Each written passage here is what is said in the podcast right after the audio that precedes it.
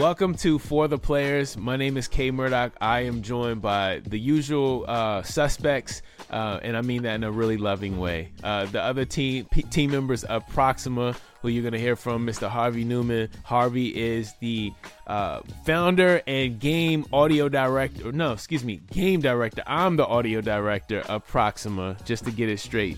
And again, my name is Kay Murdoch or Kyle, if you if you know me really well enough. Uh, and I handle a lot of the sound here, um, and lead out the audio team here in Proxima.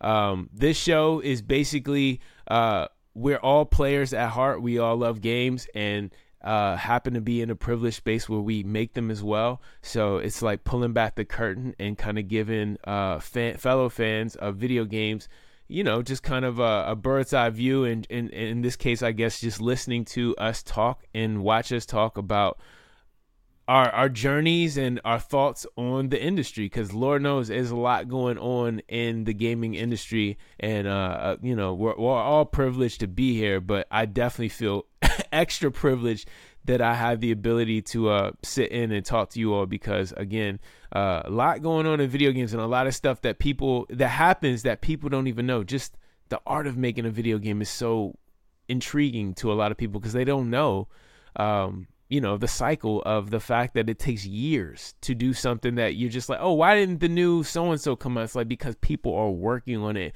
and it's a team it is really like heavily uh, a team effort you know?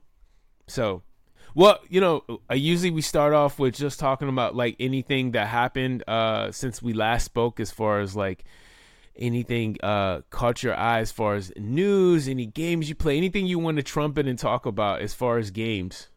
Um yeah, so I've been I've been actually um trying to so two things uh, trying to complete uh, zelda actually not trying i'm making it because i just got yesterday night to uh, fight ganondorf the big bad boss and I, I I'm I'm actually I got my ass whooped about a couple of times already. So I need to go go back and do it a few more times because he's strong. But after that, it's done. I think uh, we've been uh, talking about finding little things everywhere. Right. Like because I've spent so many hours surely at this point I must be at a good 80 hours plus at Zelda. And uh, because I have so little time, I think it's time for me to kind of move on from Zelda at this point because there's so many other games to play. So I'm looking forward to kind of like finishing it uh, coming back at some point, doing some more stuff, all the side quests that I don't have because I have a massive list of side quests to complete still. But um, but yeah, like it's a lot of fun. I, am playing with my daughter. She's only seven years old. So um, towards the end of the game, spoiler alert for anybody that actually hasn't played Zelda, please skip five minutes or so. But um, you have to actually you have to go down to the depths of Zelda, and it's very scary at first when you go down to the depths because it's really dark and you don't want to spend time there there, but they force you, they funnel you there. And then right at the end, you have to go just really deep. And I won't go into any more spoiler uh, content, but it's really, really scary. Yeah, no, Zelda, Zelda has been absolutely amazing to play. I'm right at the end, looking forward to wrapping it up with my daughter. Um, I told her today that I couldn't do it because you know we are doing this, right? But uh, oh my so she was a bit sad. But hopefully tomorrow we can actually kind of like wrap it up if uh, Ganon doesn't keep kicking my ass because at the moment he is. So, um, and then uh, there was two more things that I actually checked this week that are super interesting. First thing, Half Life. Um, they released a 20, 20 or 25 anniversary. Anniversary, um, yeah, yeah. Yeah, documentary, and it's about an hour and a half. It's really worth seeing if you guys haven't watched okay. it. For anybody that is like 30 years plus, 35 years or so plus, uh, that actually knows how impactful Half Life was when it first came out definitely watch it. You'll kind of reminisce a lot about how awesome that game was. Okay, I I got a confession to make too. Oh, this is so bad. I've never played Half Life. I know everyone. Oh my god! Let's switch off. Let's switch I know it's right like now. gaming blasphemy. um, I know the impact. I trust me. I would see all about it in Game Informer or EGM, like all the magazines. What is it that makes this? It's and another one. I'll just admit that I might as well get them all out. I've never played well, I did. I take that back. I did play it later. I, I did, it took me a long time to play Portal. Portal Two, uh, specifically. Oh, okay, okay, yeah. But you did play it though. I did it. play it though, and I oh, know okay, why okay, everyone. Okay. It, it, was yeah. It's a really cool game. It's just so different than anything else, you know. Which is why yeah. stuck. On top of the fact that it, I don't know what it was, but I just like kept wanting to play it, no matter like yeah to figure it out. That's but what, What is it about Half Life that makes it such a good? Was it just the story? Like, what is it? Oh my god, like so many things. At the at the at the time it was like super groundbreaking. So like anybody that actually kind of like you know is 40 years plus like doom was one of the big bombs of like games development because it came out and all of a sudden it was the shooter that actually kind of set some standards for what first person shooters was and then they basically used they started with the doom engine Okay. and they basically created half-life and they just span it off and it became you know source and all kinds of stuff but one th- one thing is for sure they kind of like just flipped the, the script so much and they had things like scripted events they had things like the storytelling was was done via play through instead of cutscenes only. And you were immersed in the story from the very beginning when you actually have like a cutscene of a rail. You actually are like on a, on a tra- train that is on a, a monorail and you get into a into an office and then you actually kind of like live through the game through the gameplay. So there was no like it was very interactive right? Gotcha, and there was like very cutting edge. Like if you imagine i don't know whatever game is nowadays that is like the most beautiful game to look at that was half-life back then right? It was like super cutting edge in all kinds of ways. The controls felt great it felt great to shoot things. It felt great to go through the story. You could not put it down. It was like through and through what Valve used to do before, which was a game that it was like Nintendo, the Nintendo of the West. That was ah, Valve. to me. okay, was- okay, was that's a good like way to kind of like make it make sense. Because I was like, I would always hear and be so scared to ask people because it's it's just like you said. If you haven't seen Star Wars or Star Trek, and I was like, I'm not gonna be that dude. I'm just gonna be like, Yeah. nah, my head, like, yeah, that's a great game. Meanwhile, I'm like, I don't know why is everyone singing the praises of this game. I have, I have a recommendation for you, Kyle, without us going too off off track. But do you have a Steam Deck yet? No, but I I oh. asked Oh. my wife to buy me one for Christmas. Oh, yeah. Please ask Father Christmas to give you a Steam Deck because he's awesome. Okay, okay. you will not be able to put it down. But um, get the Steam Deck and then get the the orange box and then just stop playing Half Life. Okay. you'll get a new appreciation for for that game. And, well, and let me ask you this: like, uh, uh, was it like? I guess like, well, one. So you're telling was it like a uh, player versus player? What it was a story too in there, like a one player Story, story. yeah, Okay, Yeah, yeah. It was a narrative based first person game. okay, um, which like Doom was all about shooting things and shooting things well, but Half Life was about telling a story, a narrative driven story that was actually Okay. really immersive, right? Um, in many ways. And then you had like on future games, you had the Gravity Gun. You probably heard about the Gravity Yes, Gun, yes. which is like absolutely epic. So that's this is once again a Valve giving us something. And and Gabe, he actually said something very deep. that's the main character, about- right?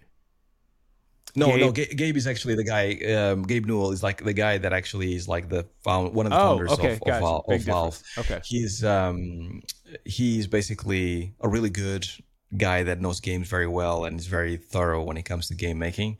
But slightly controversial, but for all the good reasons. And and he did mention something that actually stuck to me on that on that um, do- documentary, which is very much about the world reacting to the player.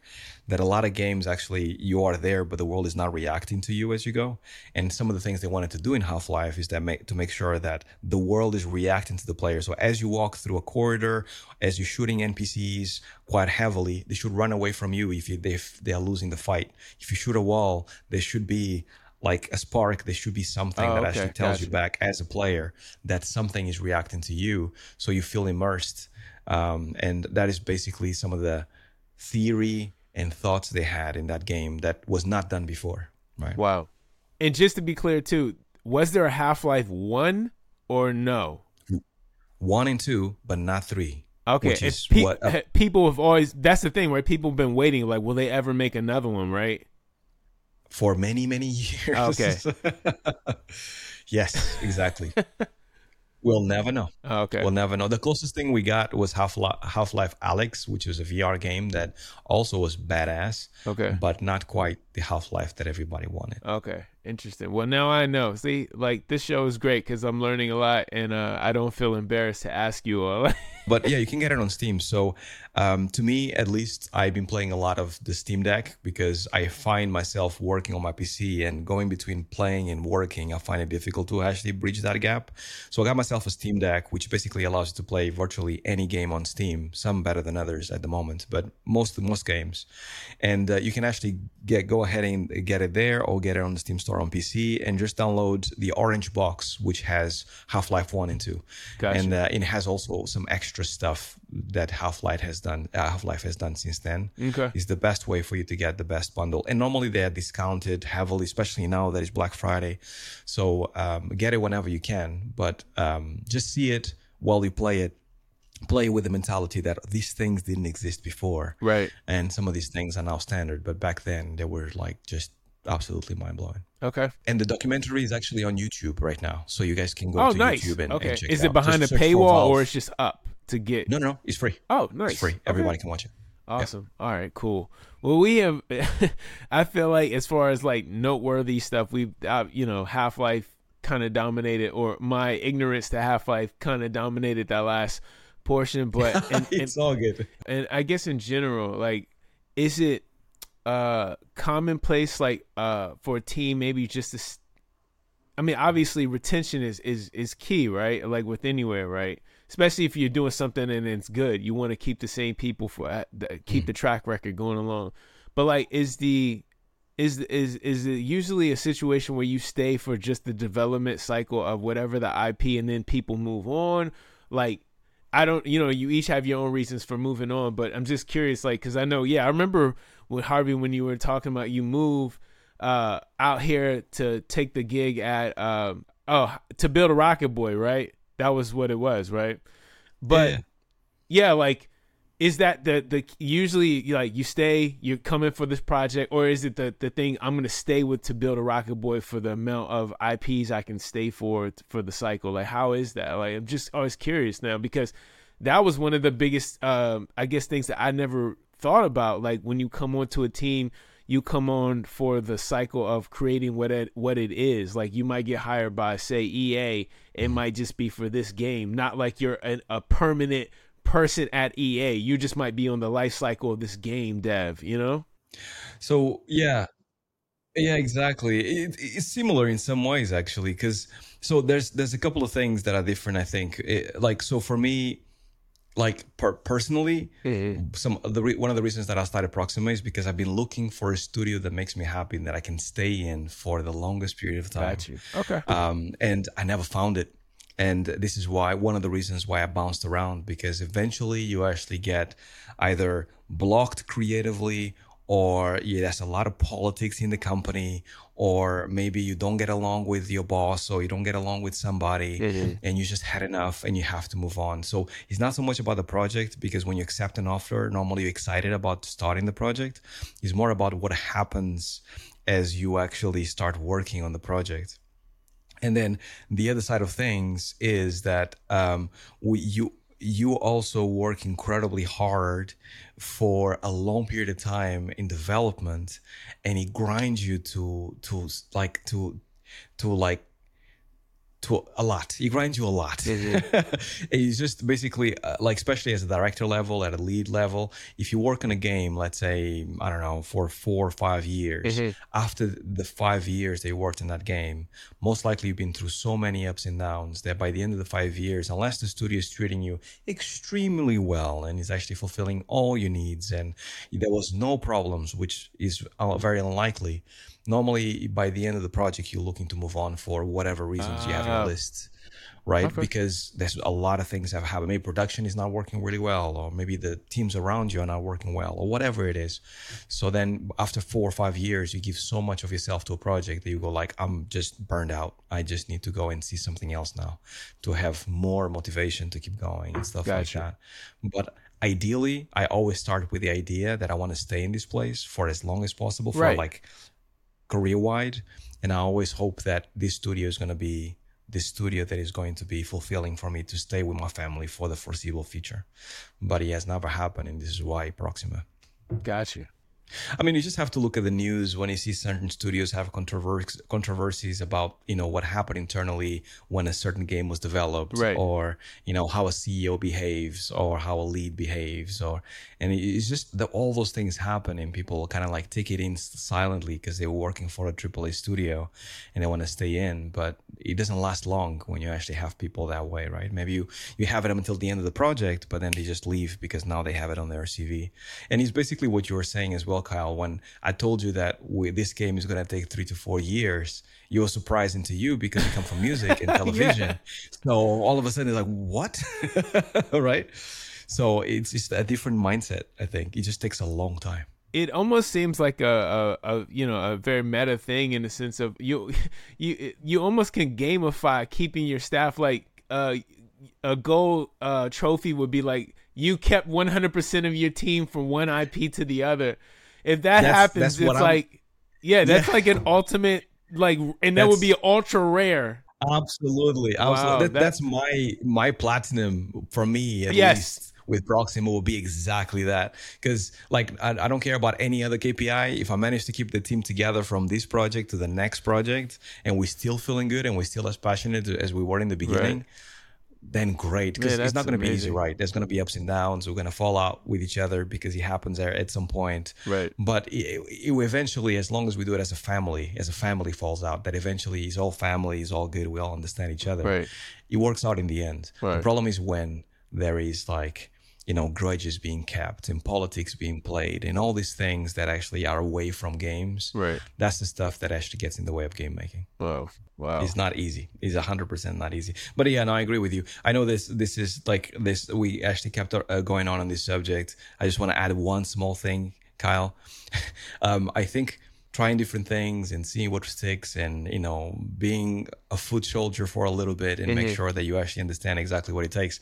I actually have this big theory about being street smart versus being academic. Okay. And a lot of kids nowadays are coming out of university and just going into games straight away and not really seeing what's out there and knowing what's hard and appreciation for the games industry and how hard it is. Right. And I do think that you going through the grind like teaches you how to kind of withstand some of those tough moments in the games industry because mm. a lot of the time like the games industry gets really hard and things get very political and sometimes even though you know you're right you don't get it your way because there's other forces at play and you need to actually know mentally physically how to deal with those things and grow with those things and learn from those things mm. and it's not easy all the time so just like you know maybe a piece of knowledge for anybody listening that wants to be a game developer because yeah, all the the experiences they have. Maybe you're a waiter right now, right? Or maybe I don't know, you're actually serving burgers right now, and it looks horrible. All those experiences will teach you a lot. I was both, right? and uh, I never thought I would actually kind of like take any experience from it because when I was going through it, I thought it was absolutely horrible, and I could not wait to leave those jobs. But looking back, I'm like, I'm glad I, I did them because every time I have a bad job, a bad day, I'm like, well, it's not as bad as flipping burgers. Right, right. It's perspective, you know. Yeah. Exactly. Wow. I it's, it says something. I mean, uh, I guess the baseline is that you can have a lot of these what we call soft skills are very transferable no matter what vocation you have you know and it's, i've seen one thing no matter what you do be a good communicator and you know um, I always tell my my students because I did teach and um or even at when I had interns I would say advocate for yourself you know um because a lot of times even though you're an intern and I might be in the seat that you ultimately want to occupy, I can't always read your brain. So, like, communicate. And when I ask you, what do you want to do? Don't just say the thing that you think you're saying to try to get there. Like, be very honest, you know? Um, I mean, do it in a very tactful way because you don't want to lose your. Uh, you know, you don't want to lose that privilege in that internship, but just, you know, advocate for yourself, be communicative. Uh, those are great soft skills that, as you can hear by uh, Harvey talking, are very transferable from flipping burgers to making games. You know what I mean? Like, that's it. It's all there, man. Oh my god, dude! It has. Uh, this has been, man. Like, like I said, every episode I learn a lot. It's been uh, again awesome just to sit and be able to uh, live pick you all's brains. Uh, I, am very thankful for this uh, position. So, um, I, you know, as as we always say before we leave out, um, speaking of marketing, we gotta promote Proxima.studio is the place to go. That's the URL, right? That's the CTA. Yep. Also, let us know what you think about our teaser trailer because when you go to the, to the Steam page, you'll see our teaser trailer and you'll see some some gameplay, some of our game, and uh, hopefully you like it. And let us know in the comments um, if you're actually watching this on YouTube, um, what you think about what we're doing, and if you're excited about the game. We also have a Discord that you can join in order to know more about the game and behind the scenes and all that good stuff. And you know, I like to just say, you know, you know, we love playing games as much as we love making them. So, you know, we do this show for you all. This is for the players. Uh, once again, my name is Kyle K Murdoch, and um, you know, you, got the socials. Check out the Steam uh, wish list. Add us. Um, you know, what more can we say? We'll we'll check you all out. Um, till next time. Peace.